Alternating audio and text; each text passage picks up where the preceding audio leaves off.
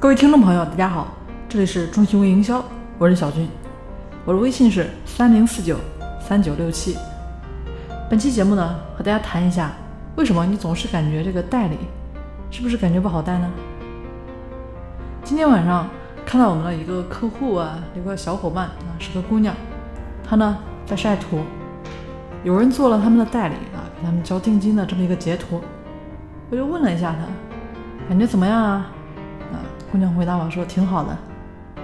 这个小姑娘呢，是一三年的时候加的我，期间呢一直没有任何的沟通啊和互动什么的，一直到他们公司开始做微商的时候，姑娘就应聘到那里去了。当我看到这个情况的时候，内心还是蛮受触动的。付出呢就会有回报，只是大多数人还没有坚持到回报那一天就放弃了，所以成功和失败呢。都是活该。我最近呢一直也在关注那个姑娘的进展，特别希望她能做好这份工作，也特别希望她能因此学到东西，得到成长。我也会尽我所能给予她相应的支持和帮助。那怎么来带好你的代理呢？前一段时间，有些品牌商老大跟我抱怨说，现在代理太难带了，他没有能力的时候拖不动。干着急也没用，一旦他们有点能力之后呢，就想着去干点更大的事儿，往往去别的品牌商那里了。我说，这都是人的本性，抱怨是没有任何意义的。只有你自己做出改变，尽量避免类似的事情发生，那才是关键所在。首先呢，从制度上要做好设计，让制度吸引到人，让有能力的人得到最多的回报。制度是会影响大家选择的一个重要因素。一个好的制度胜过管理者的千言万语。想一下，中国刚刚改革开放那会儿呢，很多广东人在学游泳，目的就是为了偷渡香港，因为他们在大陆辛辛苦苦几十年，到了香港一年的拼搏就能搞定了。当中国开始改革开放的时候，大陆的政策、环境、机会。和香港呢变得差不多了，再去偷渡的人也就没有了。后来再去偷渡的大多数都是为了逃避法律制裁的人。所以，你的政策模型设计的够合理吗？如果不够，去和同行交流一下，特别是那些有结果的同行，成功一定有原因。再或者呢，找一些行内专家去咨询一下别人的意见。我常跟大家说，你所遇到的百分之九十九的问题呢。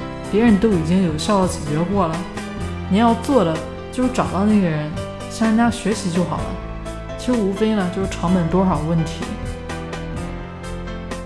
其次呢是团队文化，除了利益之外，精神层面的建设对于一个团队来说也是非常重要的事情。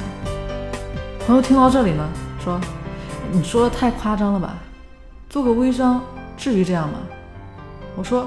微商的运营会越来越专业，对于操盘团队的要求也会越来越高，这一点是必然的，千万不要抱侥幸心理。看看之前的淘宝，会 P 图就行了。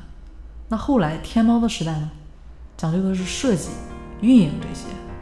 微商如果有前途，就一定会朝着专业化的方向前进的。那关于团队文化，别人为什么要在你这里？除了钱之外？学习、成长、前途这些，你是怎么设计呢？如果你搞不明白这些，那你的那些呢？其实对他们来说都是经不住外面的诱惑的。我之前也说过，每一个品牌商都在跟我的同事们炫耀他们的收入，但我的同事为什么没有动摇？在我的同事看来，他们干的事情比微商项目更重要。再说了。